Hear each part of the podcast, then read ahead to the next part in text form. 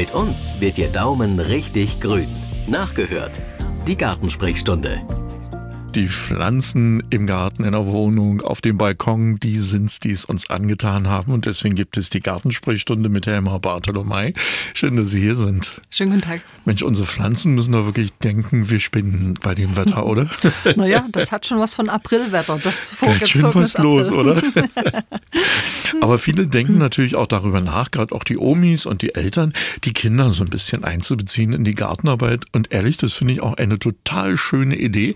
Aber für für viele ergeben sich da so ein paar Fragen und die haben wir aus den letzten Sendungen mal äh, so ein bisschen zusammengesammelt. Äh, Kinder bei der Gartenarbeit. Ich sag mal so, wenn ich die Gießkanne in die Hand gebe, kann man ja erstmal nichts falsch machen, oder? naja, also kann man schon auch. Das hängt natürlich davon ab, wie groß die Kinder sind. Und ja. ich denke mal, so ein Erdhaufen irgendwo und eine Gießkanne dazu, da gibt's bei den kleinen Kindern eine wunderschöne Schlammschlacht. Also da kann man richtig gut zugucken, was da so äh, betrieben wird. Und äh, es hängt halt immer davon ab, ab. Also man äh, hat gerade beim Gießen natürlich so mit so einer kleinen Gießkanne, wenn ich jetzt mal fürs Gemüsebeet das unter Kontrolle abgebe zum Gießen, ist das eigentlich kein Problem, kann man gerne machen. Man muss bloß immer gucken, wenn es dann eben so bei den ganz kleinen Kindern eben darauf hinausläuft, dass dann der Kübel ausgeräumt wird und dann eben so ein bisschen drin rumgematscht mhm. wird. Das wird dann eher schwierig auch für die Pflanze. Ansonsten ist es durchaus so, es gibt jede Menge Sachen, die man gerne mit den Kindern machen kann. Ja, wenn wir jetzt größere Kinder haben oder etwas größere Kinder und die wünschen sich ein eigenes Beet, was ich auch toll finde, wenn sie sich dann selbst drum kümmern können. Äh, so ein Kinderbeet eben, welche Pflanzen sind da besonders geeignet? Mhm. Ach naja, es gibt da ganz vieles. Also wenn man jetzt mal guckt in dem Bereich der Blumen, was geht relativ gut hoch. Zum Beispiel die Sonnenblumen sind ja immer sehr beliebt bei den Kindern. Also gerade bei diesen Topfaktionen haben wir das immer bei den Messen erlebt, dass die das lieben, Sonnenblumen mhm. oder auch eine Kapuzinerkresse auszusehen. Das ist ja ein relativ großer Samen auch. Das sieht man also, es lässt sich auch leicht stecken, auch teilweise mit kleineren Kindern, dass man das gut in die Erde bringen kann. Wenn ich so ganz feines Saatgut zum Beispiel von Lobelien habe, wird es echt schon schwieriger, weil das ja doch sehr filigran Plan ist. Dann ähm, ist natürlich beim Gemüse der Klassiker die Radieschen, der oh Klassiker, ja, die man die, selber ernten kann. Genau, nicht? die man gerne selber ziehen kann. Die sind ja auch relativ schnell auch so weit, dass man dann äh, ernten kann. Da guckt man natürlich, dass man vielleicht nicht zu scharfe Sorten dann vielleicht für die Kinder aussucht. Salat funktioniert meistens ganz gut. Da kann man noch überlegen, ob man vielleicht Jungpflanzen besorgt. Kohlrabi ist beliebt. Dann natürlich für die größeren vielleicht auch Bohnen. Dort muss man nur immer gucken, bei den Bohnen im Grünzustand sind sie natürlich giftig, also die werden ja dann gekocht, aber es lässt sich eben gut handeln, mit dem Saatgut das auszubringen. Ja. Und Zuckererbsen sind natürlich sehr beliebt bei den Kindern, also da gibt es bei diesen Gemüsesachen sehr viel. Wie sieht es denn mit diesen kleinen Cocktailtomaten ja, aus? Sind also die auch für Kinder? Gerne auch, also Buschtomaten ja. zum Beispiel lassen sich ganz gut machen. Dort ist immer die Frage, die Aussaat ist natürlich auch wieder, da hat man sehr, sehr kleine Samen, aber gerade wenn es jetzt Jungpflanzen Pflanzen, die man besorgt oder auch bei Gurken sieht man schnell das Ergebnis. Kürbisfleisch schon in der Vorausschau dann für die Schnitzaktion im Herbst wieder. Zum Halloween. Genau, also das sind schon Sachen, die eigentlich recht beliebt sind. Ja, wo Und ich so ein bisschen Angst habe bei Kindern ist immer, dass, dass denen was passiert. Ich bin ja doch auch ein mhm. besorgter Papa und auch ja. Opa. Mhm. Äh, wie ist denn so mit giftigen Pflanzen? Wo muss man da mhm. besonders aufpassen? Also es ist natürlich immer so überall, wo Beeren dran sind. Also es ist natürlich so, gerade im Garten könnte man jetzt zum Beispiel auch pflanzen eine Johannisbeere oder vielleicht auch eine Stachelbeere. Bei den Stacheln ist aber dann wieder, das sagen dann schon viele, oh, hm, Gefahr mhm. mit den Stacheln. Es gibt aber Sorten, die wenig Stacheln haben, das wäre dann eine Überlegung. Oder bei Himbeere, Brombeere gibt es schöne Zwergsorten, die ganz klein bleiben. Heidelbeeren wären vielleicht ganz interessant. Man äh, hat aber eben auch Giftpflanzen, die tatsächlich Beeren haben. Ich denke da zum Beispiel an den Seidelbast, der jetzt gerade im Moment blüht. Mhm. Der hat auch Beeren und die sind natürlich auch rot. Und da muss man immer aufpassen mit der Verwechslungsgefahr, dass die Kinder dann eben nicht solche Sachen pflücken. Ja, da sind wir eben jetzt als Eltern dann auch gefragt. Und eine Hörerfrage haben wir. Hallo? Schulze Bernd, was lautet? Ich habe voriges Jahr zum Geburtstag ja so Samen geschenkt gekriegt. Wunderbaum. Und da weiß ich gar nicht genau, was das ist. Ist, ob das einjährig ist oder mehrjährig und wie ich die pflegen soll. Das wäre meine Frage. Mhm. Wunderbaum hatte ich auch mal, hat bei mir ein halbes Jahr gehalten. Das äh, hing an meinem Spiegel im Auto und hat furchtbar gestunken. Aber das ist nicht dasselbe, oder? Ich glaube, das ist eher, eher was anderes. also ähm, Wunderbaum sagt man noch zum Rizinus. Ich vermute ah. mal, dass sie die, die Samen dort geschenkt bekommen haben. Und das ist eigentlich eine Pflanze, die recht prächtig, schön aussieht und ähm, relativ auch groß und breit werden kann. Die Pflanze ist bei uns nicht winterhart und sie wird eigentlich vorgesät und dann kann man die Jungpflanzen ab Mai ins Freiland setzen, wenn die Fröste vorbei sind. Und das wären also, wie gesagt, recht prächtige Pflanzen. Wo man eben aufpassen muss, es ist eine giftige Pflanze, also dort dann wirklich auch beim Samen wieder aufpassen. Wir hatten ja vorhin schon mal das Thema Giftigkeit, also dann auch vielleicht beim äh, Schneiden oder wenn dort irgendwas tut, nicht unbedingt die Schnitte nebenbei essen oder ähnliches. Und äh, man kann dort von dem natürlich auch wieder vielleicht Samen nehmen und dann wieder weiter vermehren fürs nächste Jahr. In der nächsten Hörerfrage geht es um einen Stachelbeerstrauch. Da möchte die Hörerin gern wissen, wie man den richtig verschneidet. Na, bei Stachelbeeren ist es so wie oft auch bei Johannisbeeren. Man hat dort an den jüngeren Trieben die schönsten Früchte. Das heißt also, es geht darum, immer das Elsterholz wirklich bodennah rauszunehmen. Das erkennt man daran, dass das die dicksten, knorrigsten Äste sind. Mhm. Dort hat man viele kurze, helle Triebe an diesen dicken, knorrigen Trieben. Und äh, dort äh, würde ich also wirklich schauen, dass man eben dann dieses Vergreisen vermeidet, weil die Früchte werden dann kleiner. Man hat immer mehr Früchte, aber kleinere Früchte. Und dann ist das auch ein unübersichtliches Ernten und Bearbeiten. Die Pflanzen sind auch schneller krank, wenn man das zu dicht behält, sodass man also immer versucht, das Alte rauszunehmen. Und äh, da kann man das also wirklich Boden da zurücknehmen und man achtet wirklich auf dieses hell silbrig graue Holz. Und äh, da sind also schön einjährige, zweijährige, dreijährige Triebe und die ältesten werden bodennah entfernt.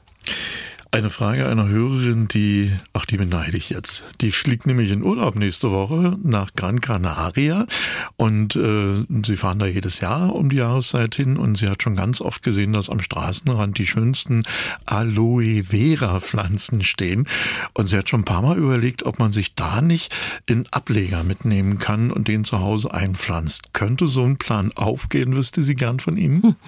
Naja, also mit, mit dem Mitbringen von Pflanzen und Saatgut ist das das eben so ein Ding. Also erstmal ja. muss man immer so die Ein- und Ausfuhrbestimmungen Ach, beachten. Das ist gar nicht immer erlaubt. Das ist eben nicht so einfach dort. Also das muss man ah. wirklich beim jeweiligen Land dann anschauen.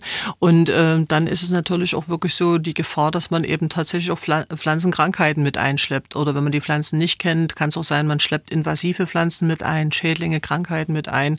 Und deswegen ist das eher mit Vorsicht zu genießen. Man äh, kriegt eigentlich hier auch ganz gut Aloe-Pflanzen und kann das also auch hier ganz gut vermehren kann, wenn es vielleicht der Nachbar hat oder so, da gibt es dann mal einen, einen Steckling oder eine Jungpflanze, das sollte eigentlich kein Problem hm. sein. Nun hat ja diese Pflanze auch eine wunderbar kühlende Wirkung, wenn man die hier bei hm. uns äh, anpflanzt. Ist es mit der Wirkung auch so? Könnte man das tatsächlich dann auch zum Kühlen bei einem Mückenstich, was da finde ich, hilft es auch echt gut. Mhm. Kann man das auch verwenden oder eher? Also, ja, also man kann, man kann das verwenden. Bei uns wird es ja tatsächlich eher als Kübelpflanze gehalten ja. oder als Zimmerpflanze. Im Freiland ist sie eben nicht, nicht winterhart bei uns. Und man hat dort diese Wirkung auch. Natürlich ist es dort in den Ländern, wo die jeweiligen Pflanzen zu Hause sind, äh, oft noch etwas intensiver. Da haben wir gleich die nächste Frage und gehen damit ans Telefon. Hallo? Hier ist die Frau Thieme aus Radeburg. Ich habe eine Frage und zwar, ab wann könnte ich den Vertikutierer benutzen? Ich hatte sehr viele Igel im Garten und die haben den ganzen Rasen aufgewühlt und da ist das Moos jetzt so gewachsen. Hm. Dankeschön. Mhm. Also bei der Rasenpflege, wenn man jetzt wirklich diesen schönen, dichten Rasen haben möchte, diese dichte Grasnarbe, dann ist natürlich Vertikutieren mit eine Möglichkeit, praktisch dort den Rasenfilz rauszunehmen und einen Teil vom Moos rauszunehmen. Und das macht man eigentlich dann in dem Moment, wenn jetzt wirklich das Ganze ein kleines bisschen abgetrocknet ist und äh, der Boden sich etwas erwärmt hat. Also im Moment würde ich wahrscheinlich sogar noch warten aufgrund der Witterung. Und äh, danach ist eben wirklich dann die Frage, wie sieht es aus mit der Düngung? Wie sieht's aus mit der Bewässerung, eventuell Neueinsaat? Wir haben die Moosbildung jetzt nicht alleine nur, wenn Fläche aufgewühlt ist. Wir haben die Moosbildung tatsächlich auch, wenn Rasenpflanzen zurückgegangen sind, vielleicht durch die sommerliche Trockenheit im letzten Jahr, beziehungsweise eben, wenn es dem Rasen nicht gut geht, weil der Boden vielleicht nicht gut ist, weil die Bewässerung nicht gestimmt hat oder weil die Düngung nicht reicht. Dann habe ich hier eine Frage aus Zittau von einem Hörer reinbekommen. Ähm, er fragt, kann man Hornfeilchen jetzt schon rauspflanzen oder wie lange man sollte man noch warten? Die Pflanze hat er im Discounter gekauft. Mhm. Also meine stehen jetzt schon auf dem Balkon. also ich habe auch schon zugeschlagen. Und im Moment stehen die in Kisten so ein bisschen unten auf dem Boden, aber wir wollen das schon jetzt in den nächsten Tagen pflanzen. Also die Hornfeilchen und Stiefmütterchen sind da relativ geduldig und unkompliziert. Wo man manchmal ein bisschen abdecken muss nochmal, wenn es sehr kalt wird, sind eben die Vergissmeinnicht Wetterbericht oder die Tausendschönchen, die sind da manchmal ein bisschen empfindlich in der Spitze. Da frieren manchmal die Blättchen zurück, wenn es doch nochmal sehr kalt wird. Laut Wetterbericht im Moment sieht es ja ganz gut aus von den milden Temperaturen her. Aber ich würde ein Abdeckvlies nicht zu weit wegräumen oder zumindest, wenn es dann wirklich auf sehr starke Minusgrade nochmal geht, dass man die Käste dann wirklich runterstellt und was drüber deckt. Und wir gehen ans Telefon und da wartet schon die nächste Frage auf uns. Schönen guten Tag. Fischer Anita aus Olbernhau.